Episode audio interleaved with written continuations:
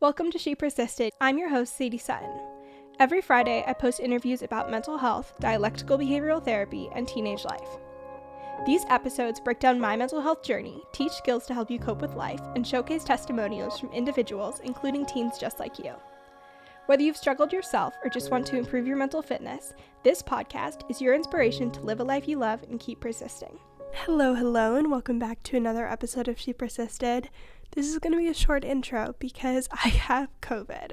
I made it almost two years into the pandemic, almost one year into college we didn't make it all the way. I tested positive on Monday, hence the delay in the episode going up, but it is a good interview this week. I can't wait for you guys to listen. Today's guest is Michele Rosenthal. She is a trauma recovery specialist, a mentor, a speaker, author, and more. Michele is not only a PTSD expert from the educational sense, she is actually a Penn graduate, which is so cool but she also survived PTSD herself. So we dive deep into this episode into her story, what recovery was like, what works for her, what she sees working for her patients, the approaches she takes, and so much more.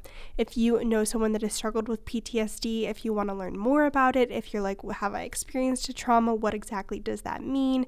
This is the episode for you. And as always, if you enjoy the episode, make sure to leave a review on Apple Podcasts and Spotify. You are listening and share on social media, make sure to tag me at, at She Persisted Podcast for a little repost and a shout out. And with that, let's dive in. I'm so excited to have you on She Persisted. I, am so excited to be here. You know, eh, Sadie, when I when I read about you, when I saw what you were doing, one of the things that so popped out to me is, holy cow, how would my life have been different if I had become as proactive as you when I was a teen struggling with mental health issues. So I just, I have so much admiration for what you're doing and I'm excited to chat with you. Yeah, thank you so much. That, that means a lot to hear. Um, I'm really excited for today's episode. We're going to talk a lot about PTSD and traumas and micro traumas and all of that kind of stuff. I think it's something that's really, really ve- relevant right now. We're, we're consuming more mm-hmm. content than we ever are. And I think we we continue to broaden this idea of what makes a trauma and what can be a traumatic experience. And so it's something that so many people are impacted by. Um, but to start i would love to hear your story about how you started working within the, the therapy and um, treatment world. Such an accident. Such an accident sadie. I never intended to be doing any of this. I knew you know when i was very young I, I at the age of seven i knew i was a writer Mm-hmm. And um, because that's that's when I started writing short stories. I was eight when I wrote my first novel, and so I pretty much really my whole little life up until the age of 13 thought i'm going to be a writer. I'm going to be a writer. And then i had this horrific trauma happen and and a near death experience that was part of it. And when i came out of that i was not the same person who i was before. And i was very aware that you know physically i was the same person um, but emotionally mentally spiritually not that i had words for all of that yeah. back then because this was 1981 um, I knew that I was different and that something wasn't right. And I didn't know how to talk about it because I was terrified. My my trauma, I had a, an allergic reaction to a general antibiotic that I'd taken for just a basic infection. And it literally turned me into a full body burn victim. I oh spent oh several weeks in a quarantined burn unit ICU room. It was awful. And, you know, when we're 13, we don't have coping skills for trauma, right? Mm-hmm. And nobody teaches you what to do with your response to trauma. You know, like when we're when we're in kindergarten, everyone teaches you the alphabet. You learn to start to read. And in the first grade, you learn what to do with numbers. And nobody sits you down in the third, fourth, or fifth grade and says, look, here's the manual for your brain. And here's what's going to happen when bad things happen. And yeah. it's normal. So instead, I hid the anxiety, the fear, the depression, the psychological and emotional pain, the grief, the loss, the sadness, and this e- enormous amount of guilt that I that I carried. Um, so many years went by 24 years of post-traumatic stress disorder went by while i banged around a life that was completely dysfunctional because i had all of these ptsd symptoms that nobody diagnosed because in 1980 is the first year that PTSD became a diagnosis. Oh my gosh, so we were literally learning about that in um, my psych class. We're talking about when that shift took place, that it became an actual diagnosis. And what what are you learning? What do they say about it? It was it's interesting because um, we are talking about how it initially was like kind of categorized with other disorders and how um, it was so associated with this trauma, but there's also a huge percentage of people that will experience the same trauma but but recover or will not experience PTSD initially but then have it come at a later time.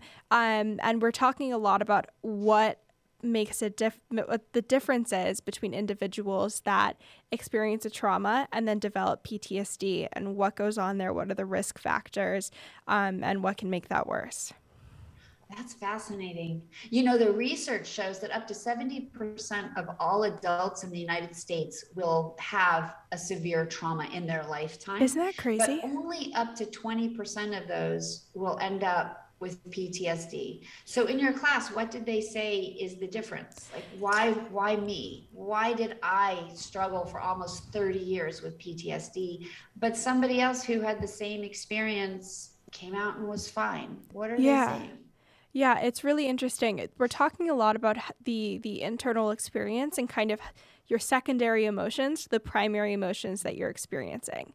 So like if you're feeling like fear in response to a trigger, if you then secondarily are like, why am I feeling this way? I should just be processing and moving on. And what is the issue here? That really like elongates the emotional experience and can make things a lot worse and can lead to PTSD. Um, when there there is that shame with what you're experiencing and the emotions aren't like processed through and worked through. Well, that's very interesting. I, I, I think that's fascinating because what you're also really talking about is self criticism, self judgment, mm-hmm. and I find that survivors with PTSD are hypercritical of themselves. Yeah. Really, really not nice to to, to ourselves. I I don't know why I'm saying them because I'm of my clients, but it yeah. started with me because I'm answering what you asked me. For almost 30 years, I struggled with PTSD, and when I and it took me you know a long time to get help because I didn't I, I couldn't talk about what had happened to me. So I didn't want help. And you know I'm yeah I'm sure everybody who's listening you all know when you first know you need help you don't want to admit it. Yeah. So by the time a series of events happened that made it clear to me I was going to die if I didn't get help. And I went and uh, after several years of this very circuitous kind of recovery process. I came out the other side. And how I got here today on this podcast with you is because back then in 2007, I just wanted to help other people. I realized it took almost 30 years for me to heal from something that's totally treatable. Mm-hmm. I just lacked the information and the resources and the knowledge and the team to help me. And I thought, you know, if I had had all that, I could have healed three decades ago. Instead, I lost almost 30 years of my life to really horrible dysfunction. And that just seemed wrong. And so I decided, well, I know all this stuff now. Let me see who else I can educate and let me see. It became a quest to help other people heal faster than I did. And at first, that started out with just a blog. And then the blog went viral, and people started asking me for more information. So I created a website. And then more people came, and the website won an award. And then more people started asking me to help them personally. At which point, I decided I can't just keep talking about like what I know. I have to go get trained and certified if I'm really mm-hmm. going to mm-hmm. step into this space of of helping other people in in a more personal way.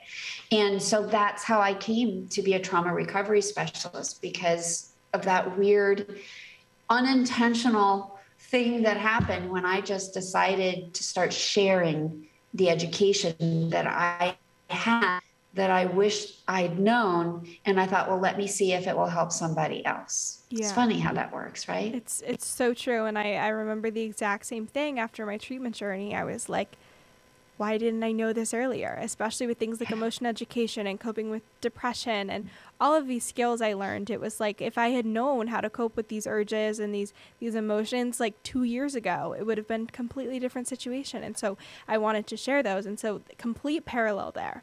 I would love to hear about the the education that was a game changer for you. And I know there is so much to be learned and to explore about PTSD, mm-hmm. but are there specific mm-hmm. things that you think most individuals are not aware of that they should be about the PTSD recovery process? Absolutely. Um, so, first, I think it goes back to something you were already talking about. When I first started working in this, in this uh, industry, if you will. Mm-hmm. Uh, back in 2007, the DSM 4 was much more strict in its diagnostic criteria for PTSD than the DSM 5 became, right? So there's been a huge shift in how people really understand and, and identify and define trauma. I used to have my own podcast and I interviewed all of the greats in the trauma recovery world. Uh, everyone from Bessel van der Kolk to Peter Levine to David Berceli to like all the neuroscientists, all of this. And one of the people that I interviewed, and this was around the time that the DSM 5 was being created, mm-hmm. and uh, was Judy Crane. And she's the founder of The Refuge, which is this wonderful trauma recovery place, actually here in Florida where I am. That's awesome. And she said that the baseline definition of trauma is any experience that is less than good, that feels less than good. Well, that changes everything, doesn't it? Mm-hmm. Because when I started and with the DSM 4, you know, PTSD, you had to have experienced something really life threatening yeah. and life altering. And to, to shift to a place where we're really opening and widening the lens. So, number one, I would say to everybody, really be aware of what trauma is because it's not the the the easily spotted life life life threatening experience sometimes i remember i went to the trauma conference in 2009 in boston with dr bessel van der kolk and i remember him saying in one of his lectures that the number one leading cause of ptsd in children was neglect wow. and i remember being surprised like there's no nothing happens right? There's no abuse that's yeah. physical mental emotional sexual. There's no, abuse. And that's the leading precursor. Yeah. but when you think about it it was really about a lack of safety. It was like the essence of the lack of safety. You don't know where your next meal is coming from. You don't know who's going to take care of you. That's what neglect really is. And that really if we think about how do you define PTSD, yes, it's, you know, trauma is an, an experience that overwhelms your ability to cope. We can say it in so many different ways, but to me, PTSD is really a complete loss of any sense of self efficacy, safety, and control. And when you live in that space, whether it comes from something that everyone can understand would be life altering or no one can understand it doesn't matter. How and this is the second point. So the first point is you have to really understand the definition of trauma is wide and yeah. broad. Number two it's personal.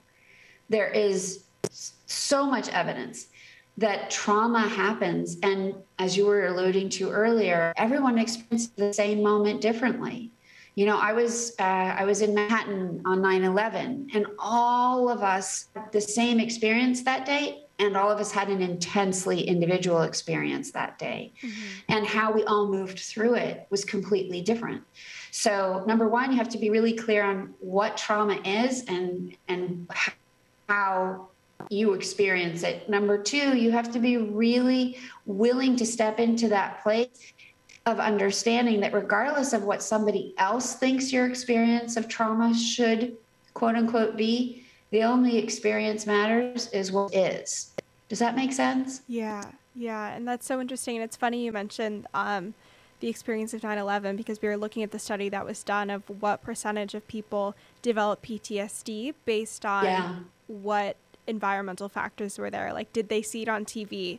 Were they close? Were they injured? Were a fam- was a family member injured? And it's really playing with that that idea of like what level of safety was threatened, and then after the fact, like how did they cope and process that situation. This week's episode is brought to you by Sakara. Sakara is a nutrition company that focuses on overall wellness, starting with what you eat. They have an amazing meal plan service where they deliver vegan, gluten free, non GMO, you name it, meals to your door. And not everyone realizes this, but you can order just lunch, just dinner, or even just breakfast if you want to. So maybe you're like, lunch and dinner I'm set, but I really struggle to get a good breakfast in. You can order Sakara just for breakfast. They will deliver your meal plan to your door the week that you order for, and they have the most amazing gourmet, delicious recipes with the freshest ingredients. They're so creative and delicious. They also have a ton of wellness essentials. My two favorites that you have to try are the chlorophyll detox drops. I know you've seen them all over TikTok, but my favorite part is that you can add them to your water. You get all the benefits of chlorophyll, but it doesn't add a taste. I thought it was going to taste like green and weird and like greens powder, and it doesn't. It literally does not add a taste at all. My other favorite of theirs is their beauty chocolates. They have collagen and nootropics in them, so they are helping you get clearer, brighter, glowing skin while eating chocolate, and it doesn't get much better than that. So if you want to check out Sakara, you can use code XOSADIE at checkout for 20% off your first order. Again, that is code XOSADIE at checkout for 20% off your first order at sakara.com or use the link in today's show notes. What do you wish people knew about trauma recovery and, and healing from PTSD? Oh, here's the number one thing, and it's the thing nobody nobody ever told me, um, and you don't hear you don't hear it very much um, I'm going to tell you two things okay. actually, and I think it's like number one A and number one B. Mm-hmm. So number because I think they're both that important. Yes. Number one A is trauma recovery is not a conventional process. It is an integrative process. So there's not a single person heals PTSD in talk therapy. Even Dr. van will say that. This is not my theory. This is like a fact we are a culture that thinks so highly of conventional therapy that I feel that all too often people get stuck there. Neurologically speaking, the more you tell your story, the more you are strengthening and embedding and activating your trauma neural pathways. And yet, that's what talk therapy teaches us to do. Now, I think it's immensely important to be able to put words and language to your feeling and your experience. It's incredibly important to be able to speak it and get it out of your head and into the world so that there's a distance between you and that. But there is a time and a place for that. And then after you're in that moment that you've accomplished that ability, then you need to move on because trauma affects every part of who you are. I like to say it, we have four realms the mental, emotional, physical, and spiritual. And healing has to happen in all four of those places. So, in order to do that, you really need an integrative path that addresses the physical because your body holds the memory of that trauma, even if your body was not involved in it. You know, mm, what do I mean by that? Emotional abuse you might say, well, nobody ever hit me, so I wasn't abused. Not true. Not true at all. All abuse is physical abuse because your body is taking that energy in and creating a physiological response to your experience. And that encodes in the memory of every cell. So every trauma is physical, every trauma is emotional. So I, I think it's really important for people to start thinking about PTSD recovery as an integrative process. It's not about being alternative or conventional, it's about being integrative. So you have both sides covered. That's 1A. Mm-hmm. And then 1B is at the center of all trauma recovery. This is true whether you have PTSD or not, doubly true for PTSD in my opinion, this is solely my theory, but this is how I approach it all. This is how I healed. So I believe in it deeply. Yes. Um, and I'll tell you how I got here because I studied. I was all alone in my recovery. I did five years of talk therapy. I fell off a cliff of depression. Mm-hmm. I was in a worse space than I'd ever been.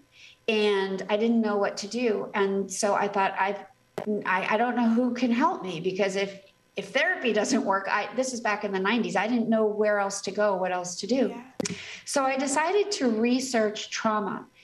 And I started reading all of the theories on trauma psychology from the 1880s when it began with Charcot and Janet, all the way forward to Bessel van der Kolk.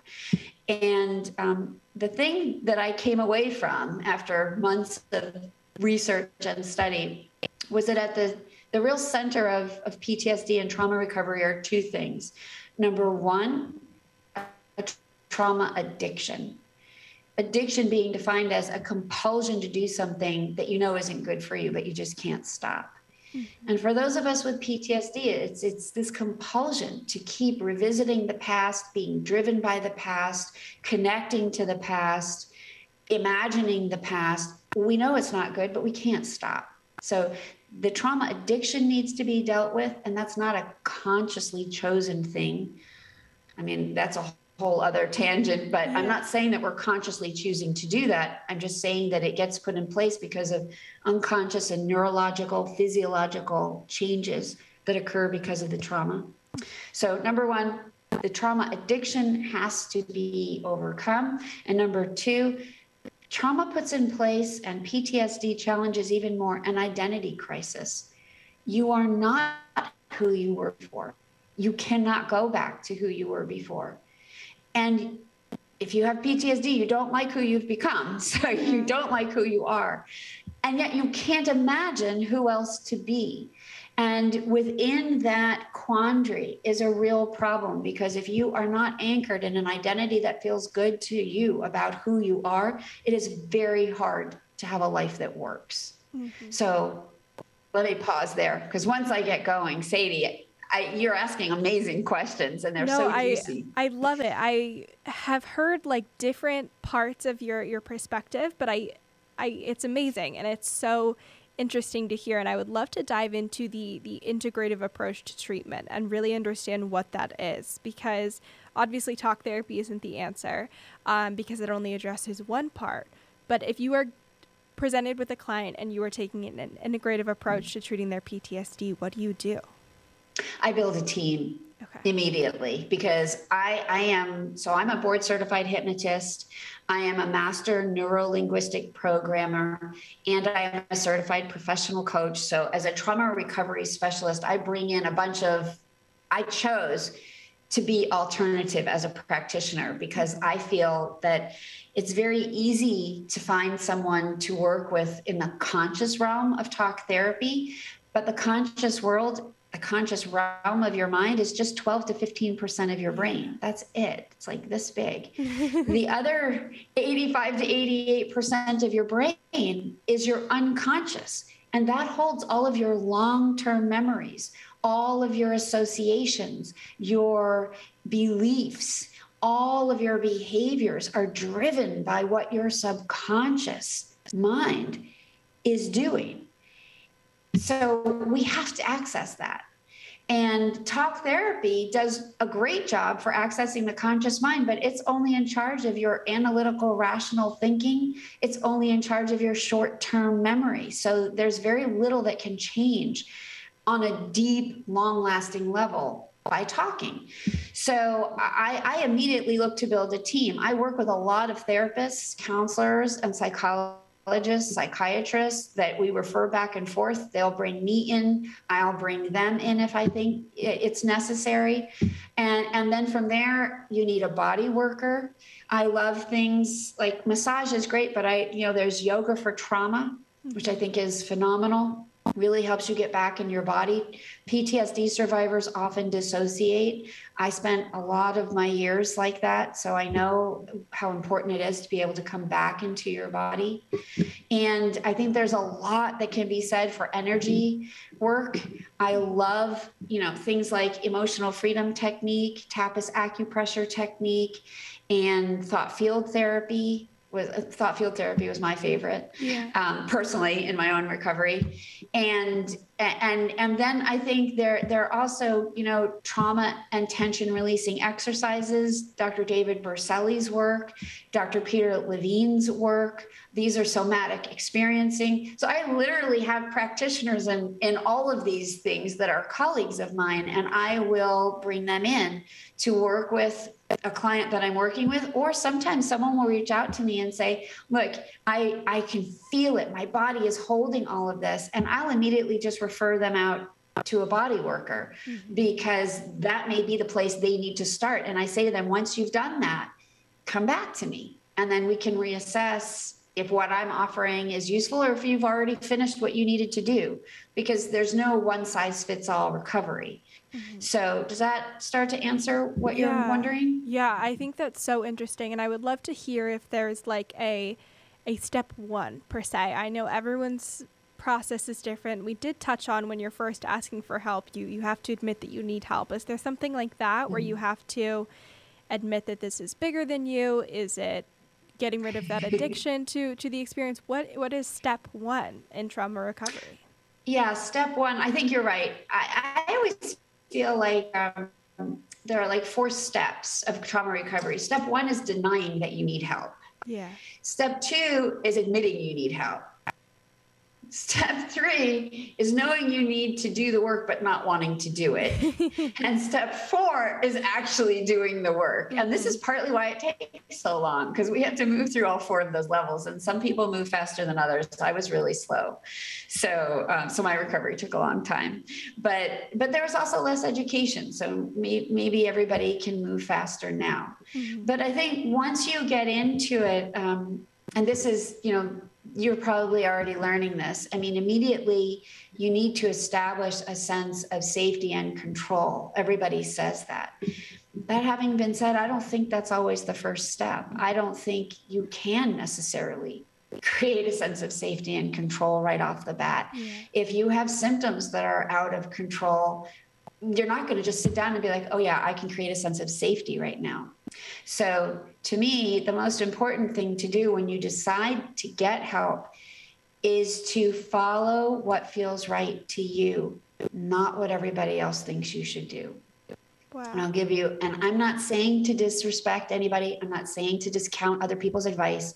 I'm saying that the better you feel, the faster you'll heal. And there's nothing that feels good about trauma so you better do it in a way that feels congruent and aligned with who you are. So after five years of talk therapy, everyone just thought I needed a new therapist. but what I knew was I just needed to stop talking about it yeah. because talking about it was driving me insane. And I didn't know all that I know now about the neuroscience of why talking is the wrong thing to do at a certain point. I just knew it was not right for me. And so while everyone kept telling me you need another therapist, I said, no, I'm, I'm not. I'm not doing that. I'm going to figure out something else. So you have to trust yourself while you're being ecologically safe and making sure you get the help you need. And what I did was start researching how it's about fear, Sadie. It's not necessarily about safety and control right away, I don't think. It's about how are you going to face your fear. Mm-hmm. basically. And the safety and control comes into play in how you do it, the modality that you choose, the practitioner that you choose, and how they support you in that process. To me, because I think when we make blanket statements like everybody needs to create a safe space, I don't think everybody's capable of creating a safe space right mm-hmm. off the bat. And so I, I don't like absolutes the only absolute I will say is that you have to believe in who you're working with. Mm-hmm. And we know that you've probably studied like 90% of all therapeutic outcomes is from the therapeutic relationship. So to me, that's the most important thing to nail. And after that, then you need to be able to figure out how are you going to attend to your fear because that's where the real problem lies. Yeah. What do you think makes the difference between like short-term recovery and relapse versus long-term recovery from PTSD and truly healing if if that's the the word that would be used? such a cool question.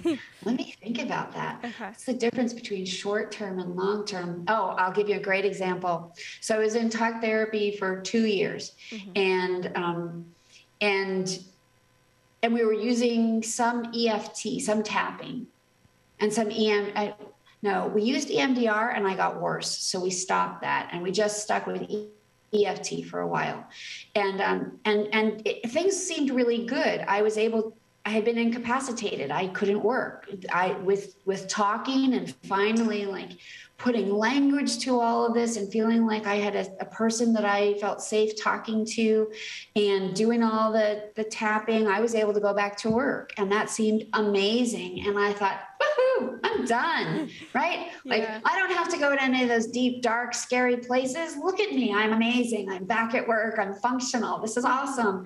And uh, and and so I started showing up in therapy. And I don't know if you've ever done this, but you talk about everything that's not related to what you need to talk about Yes. So true. right Mhm. and and and i know when my clients start doing that i call them on it my therapist didn't call me on it so we spent like six months talking about creativity and writing and all kinds of other stuff that had nothing to do with any of the work i needed to be doing and at the end of those six months i got a grant to go be a writer in residence at, at, at a program in Vermont for the summer. And I was like, dude, I'm out of here. I'm so fine. I'm wonderful. I'm amazing. I got this grant. Here I go. And I left. And I don't know if he knew, if my therapist knew, but I knew I'd been faking it for the past six months. I knew that I'd been deflecting because I didn't want to talk about the deeper, darker stuff that was still really terrifying me about who I was. And so, so I would say that the difference between long term and short term, to a large extent, comes down to how honest you are with yourself. Mhm. And if you've pushed yourself to go all the way, because I'm sure it won't surprise you to hear that, you know, within two years, I was worse than I was before Yeah. because I wasn't done and I was trying to keep up. And then you just start going back to all of your old coping mechanisms because you're not finished.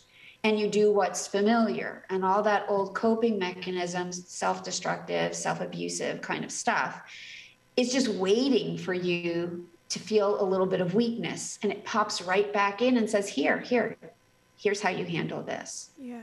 The difference then with long term is you push yourself through the worst part of it. And you come out the other side and you can breathe.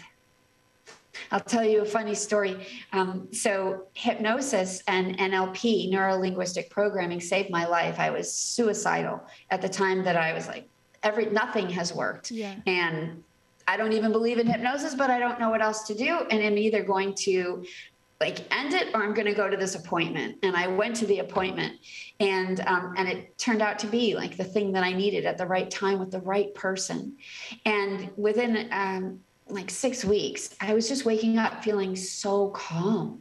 So, you know, my my first book is a memoir of trauma and recovery. And there's a chapter called Weird State of Bliss because I just was waking up in this weird state of bliss every Yeah. day. And I called my practitioner and I said to her, something's really wrong. and she said, What is it? And I said, Well, I every day I just wake up feeling so calm. And I, you know, I used to wake up terrified every day, but now I'm in this weird state of bliss. And she said, Well, what's wrong with that? And I said, Well, I feel so calm. It's making me anxious. and it was just ridiculous because it felt so bizarre to me. But that's how you start to know you've really changed, right? And it's holding on to that and expanding that and deepening it and creating an identity around you know my my second book your life after trauma is all about identity and the process of reclaiming identity in the in the trauma and PTSD recovery process. So when you get to that place where you feel better and you build an identity around it, that's how you nail long term long term gains and outcomes. Because now it's not just like, well, you feel a little bit better, but you're essentially the same person and sometimes hiding mm-hmm. that you haven't really changed all that much versus really pushing through the hardest, hairiest, scariest place to get to the other side and then build a whole identity around that. Now you're grounded there. Now you're anchored in to that new version of you. And that is powerful because your self definition is a large part of what drives all of your behaviors, your reactions and actions. So that is a neat question. Did I answer it to your satisfaction? Yes, absolutely. No, that's so, so, so interesting. And I would love to hear if you think we talked about like the how safe you are making yourself feel after after a trauma do you think that the severity of the trauma you experience can impact how long you're struggling for and the degree to which you're you're struggling with PTSD I don't I don't. I mean, I guess obviously you could say yes, but I don't think so because so much of who we are is the programming that came into us between the ages of zero and seven. Yeah. You're you're a psychology major, you know that already. Mm-hmm. And and studies show that the child's brain, mm, 90 some odd percent of the time, is in theta waves. Mm-hmm. Theta brain waves is deep trance. That's what hypnosis is. So, you know, we have alpha, which is you know, light trance. We have beta, which is where you and I are right now, mm-hmm. conscious. And then below all, all of them, we have delta. So we have beta, alpha, theta, delta.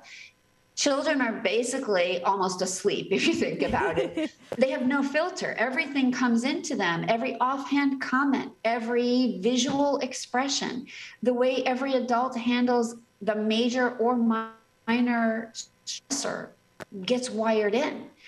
So, how we experience a trauma is not just who we are, it's all of the stimuli that we've ever taken in that has created the filters through which we see the world. Mm-hmm. So, in, in that respect, then everybody is so unique because of that.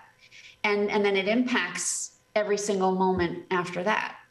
This week's episode is brought to you by Nutpods.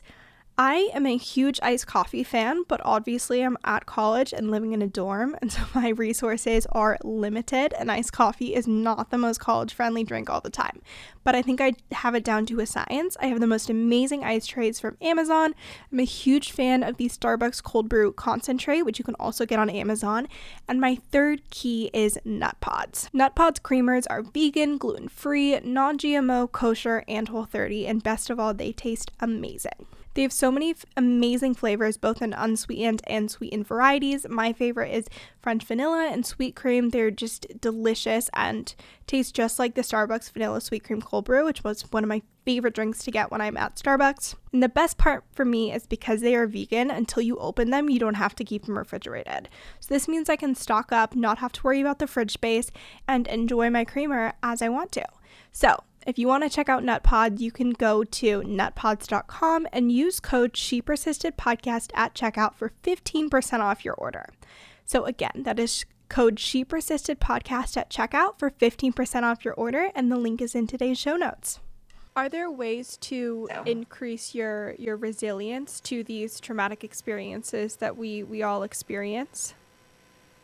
Yeah. Yeah. So let me tell you an interesting story. So New Year's Eve, 2006. Mm-hmm. We had just moved from New York City down to Florida. I had convinced my whole family, my brother and my parents, to come. I needed to get out of the city. I, I knew, I, I just thought I was crazy because I didn't have a PTSD diagnosis. It'd been about 23 years at that point. Mm-hmm. And um, I knew that I I just I I needed to get to a beach. I felt like if I can get to a beach, I can figure this out. Yeah. So, so I convinced everybody to move to Florida. I love it. and um, I was not in an okay place. And uh, we went to a ma- a big major hotel here. It was our first New Year's here. My brother, who's three years younger, and my parents. We went to a huge party. Everybody's all dressed up. Everybody's dancing and smiling and eating and partying and where am I? I'm in the bathroom in a stall, bawling my eyes out because another year is ending and I am just as crazy as ever.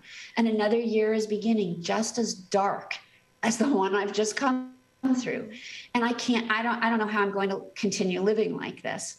And you know, eventually people start banging on the stall door because you're taking too much time. so I had to wipe off my my face, dry my makeup, get back out into this party, and I grabbed my brother's hand and I just said, "Dance with me." And I've I've loved I've always been a dancer since I was five. I just love music. I love the feeling of music in me. And um, so we get on the dance floor, and about 20 minutes go by, and I realize I'm feeling remarkably better. Like everything that I was crying about is still true, but I'm feeling remarkably better. What is that? Another 20 minutes goes by, and I'm, I'm very aware of how different I am feeling. I'm feeling better and better and better with every moment that passes. And I start trying to tune in like what's going on? I can't even figure out what is this feeling? What is this feeling? And i keep asking myself what is this feeling? What is this feeling? And it took about an hour of dancing just freestyle to realize that the feeling i was feeling was joy but I was so unused to feeling that way. And I hadn't been dancing in years. Like when you're mm-hmm. depressed, you don't hit the dance floor. so I was so unused to it. I was shocked that I could feel joy.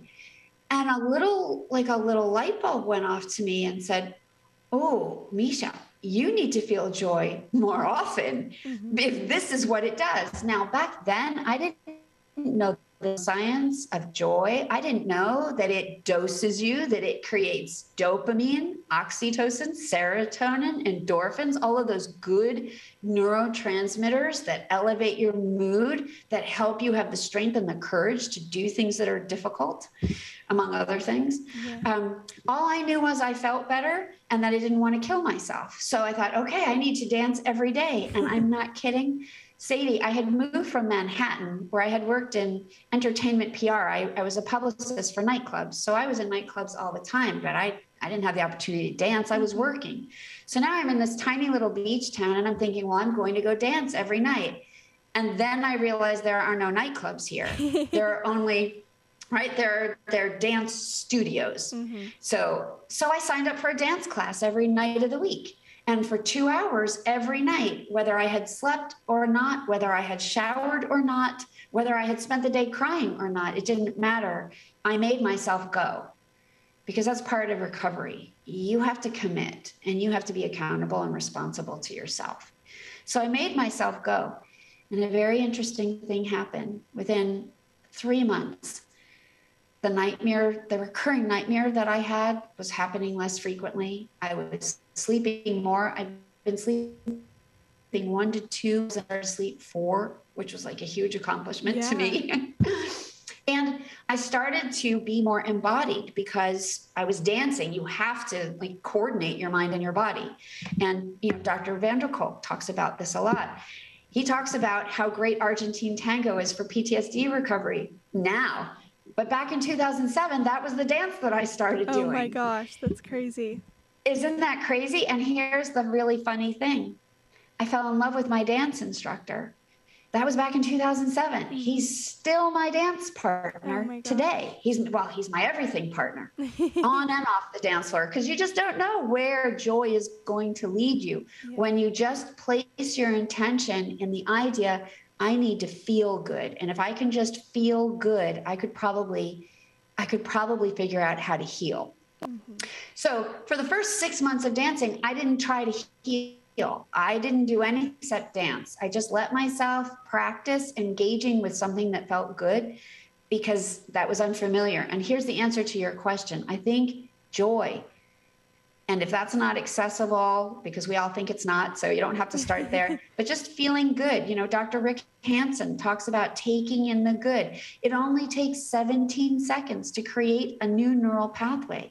Now, if you were to take 17 seconds and make it last for five minutes, just think about how deep that neural pathway of feeling good becomes.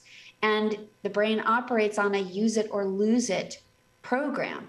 So the more you use the good neural pathways, the more you stop using the less than good neural pathways, the more the real estate of your brain starts to change. And so I started dancing in January and my recovery was complete by October. Mm-hmm. I didn't do anything from January until July. And then in August, I I tried to go back into the healing space by myself and it like I didn't know how to balance or hold myself in that space. And that's when I decided to go find a hypnotherapist as like, okay, this is my last shot. Yeah. And um, it was the dancing that made me have the courage to do that. And it was the dancing that held me in a in a safe and contained space through the hardest part of my recovery because I would do that hard recovery work and then I would go dance. Mm-hmm. And so I think it's really important to have that connection within yourself and to use the neuroscience of joy to elicit the strength and the courage that you need to have to be able to get things done at the same time that you're giving your body and your brain these good neurotransmitters that help elevate all of your capabilities in that recovery space. Yeah, I love that so much. And I, I think that's huge. I remember a big part of my healing from depression was accumulating positives throughout my life yeah. and building relationships that made me feel good instead of making me feel worse and planning moments of joy to look forward to and that was a huge huge huge part of continuing to to keep going I would love to hear what your favorite resources are for people that are struggling with PTSD or healing from a trauma, whether it's books or podcasts or different types mm. of therapy, whatever it is that, that you really believe in and, and support. What are what are those resources? So that's a that's a fun question, and I am integrative in my recommendations because, of course, you have to understand trauma. So, of mm-hmm. course, you need to. I mean, Dr. van der Kolk writes great books, but they're very dense and they're very hard to read if you are sleep deprived and concentration challenged, which those of us with PTSD are. Yeah. So. Um, if you can if you can tackle those I, I i i took them slowly i reread the same paragraphs 10 times because I couldn't understand, like hold it. Mm-hmm. Um, but, um, but, but then there are other authors that I feel are much easier to read, like Babette Rothschild, mm-hmm. Belleruth Naparstek, Sharon Salzberg, Peter Levine, um, Rick Hanson. And I mean, there, there are just so many wonderful writers about trauma that are really normalizing it. So I would say, you know, definitely do your research to find you know, go on to Amazon and find who who's writing about PTSD. Pete Walker has a great book on complex PTSD, mm-hmm. which not everybody covers. So uh, that's one thing is to educate yourself about trauma and PTSD. I mean, I've written three books, so definitely pop over to mytraumacoach.com yeah. and take a look. I've written um, my first book was a memoir, so it gives you like the whole you know, the good, bad, and the ugly of what trauma and PTSD looks like, but also what recovery looks like too. And then my second book was all about identity and how to create your post trauma identity. And the third book is all about how to heal your PTSD. Like literally, that's the title Heal Your PTSD. So I think it's, you know, get on to Amazon and start looking for any of the resources that I've just mentioned, and it will start also connecting you to other resources in that category. But then I also think it's important to get out of there. It, you need to be able to connect to something outside of trauma. And so I think people like Tom Bilyeu has a great podcast called Impact Theory, Lewis Howes, you know, the School of Greatness. I think it's important to listen to things that are that have nothing to do with trauma so that your brain starts to open itself up to there is a world outside of trauma and there's really good stuff going on. Dr joe dispenza i love his books. So you know it's it's figuring out what other interests you have and it's a parallel track. It's the trauma track but it's also the who are you track. Mm-hmm. and and and bring into your trauma recovery things that are really personal to what turns you on to what lights you up. And maybe you don't feel turned on or maybe you don't feel lit up. Maybe you just feel like the tiniest little spark of interest in something.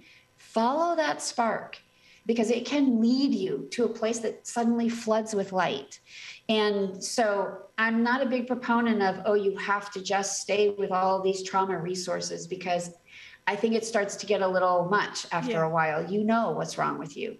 Once you understand, you don't need to keep reading about it. You should read other things and start opening yourself to, okay, who who else am I besides this? Because there's this um, for for for your New York City listeners, yeah. you know, the Museum of Modern Art is a has a wonderful collection and my, mom's an artist mm-hmm. so she used to take us to all the museums all the time. it was a little overwhelming as a kid, but I appreciate it now. And there was this huge, huge, um, really big white canvas. It took up the whole wall. I'm not kidding. It was white paint on a white canvas, and you could see the brushstrokes. Mm-hmm. And then down in the lower right hand corner was a black dot. And I remember looking at that and saying to my mom, "Really?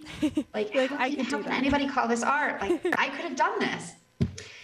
But it's the most beautiful mem- uh, metaphor because as PTSD survivors, we see ourselves as the black dot, and the rest of the white canvas is trauma. Mm-hmm.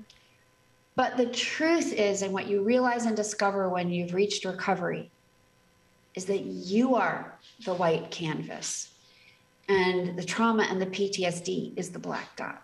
Yeah. And and that's really what it's all about. And getting to that moment comes from integrating your recovery team and integrating the resources and integrating your research and integrating all of how you feed yourself in a way that makes your world bigger because trauma and PTSD cause us to collapse and condense and constrict our world. That's how we try to stay safe. Yeah. That's how we stay in control. But healing is about opening it up. So so when you ask, what do I think people should be looking at in terms of resources? I think the world is a resource mm-hmm. because I think reconnecting to yourself, others, and the world is really what trauma is all about. And so you need to go wide and be big.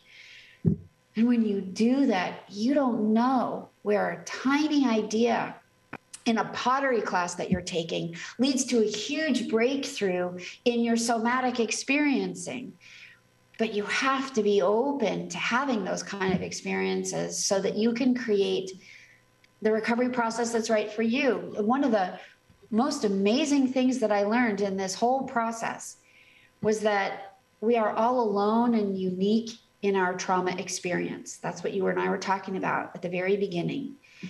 And we are completely unique in our recovery process. There is no such thing as one size fits all. But in the middle, we're all universally the same. That PTSD, that trauma experience, completely the same. Mm-hmm. Now, that doesn't mean that I have as many flashbacks as somebody else or that they have as many recurring nightmares as I did. What it does mean is that the feeling, the depression, the fear, the terror, the lethargy, the the overwhelmedness, if I can make up a word, um, that's the same. And that's why every single person that sits down in my office, people will start to say, I know this will sound crazy, but, and, I like, say, no, no. that doesn't fly in here. Mm-hmm. In this room, there are zero apologies because how you experiences it, how you experience it is what's true for you. And there's pretty much nothing I haven't heard yeah. because in 15 years of doing this and having lived it for 30 years myself, I get it. So, so I think it's really important and I think the biggest point and the beauty of what you're doing is to let people know that they're not alone, that they are completely normal in what they're experiencing, and that there is a way out. And they just have to find it and find the people to help them, which is not a straight path. Yeah. You know, my mom called my trauma recovery a long and winding road because it just went like this. Mm-hmm. It was like a lot of times you couldn't see around the corner and it looked grim. Mm-hmm. but but eventually if you keep going, you'll find your way out. It's there. Yeah. Yeah. I love that so much. Where can listeners find you, continue to consume your content and connect with you? Sure. At mytraumacoach.com. Everything is there. There's a free audio to Train Your Brain for Peace and Calm. So you can just download that right from the website. And um, there are some blog posts. I just, I for a long time, I wrote a blog and then I didn't feel like writing. Now I've just started writing again. So mm-hmm. there's some new content up. We do a lot of social media, and uh, and you can connect with me just by sending me a note straight through the site. Awesome. So and that way we all stay connected. We're all in this together because we don't heal in isolation. We heal in community. And that's one of the most amazing things about what you're doing uh-huh. is you've created this great community that extends healing around the world. Yeah. So yeah. and I thank you for that. Well, I thank you. I know this interview is going to be so helpful for so, so, so many people, and I found it so interesting and educating. So I can't thank you enough. Thank you, Sadie.